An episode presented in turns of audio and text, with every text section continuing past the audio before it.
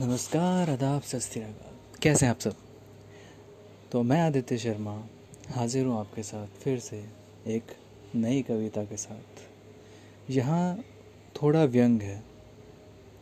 व्यंग देश के अभी के हालातों को लेकर। उम्मीद करता हूँ आप इसे भी पसंद करेंगे। तो यह है मेरी नई कविता, जिसका शीर्षक है, मजबूरी है, क्या करें?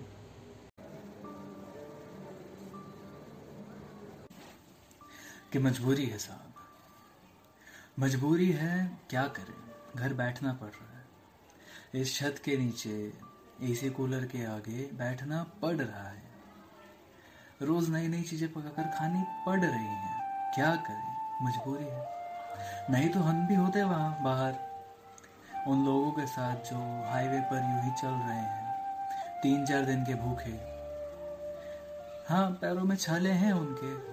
पर वो बाहर हैं। काश हम भी होते वहाँ उन लोगों के साथ, जिन्हें ये नहीं पता कि वो ज़िंदा घर पहुँचेंगे या नहीं। जिन्हें ये नहीं पता कि वो अपने घर वालों को देख पाएँगे या नहीं।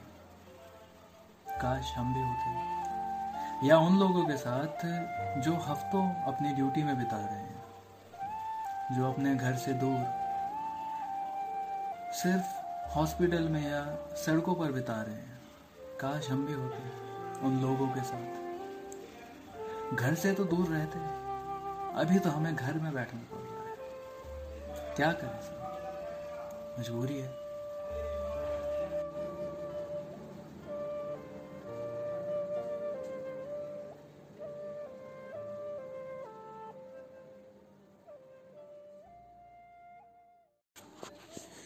तो कैसी लगी आपको ये कविता? अपने ख्याल ज़रूर साझा कीजिएगा मेरे साथ। मेरा इंस्टाग्राम हैंडल है आदित्य अंडर स्कोर सर और यूट्यूब चैनल है एनक्रोज तो मिलते हैं आपसे फिर एक दिन, एक और कविता के साथ।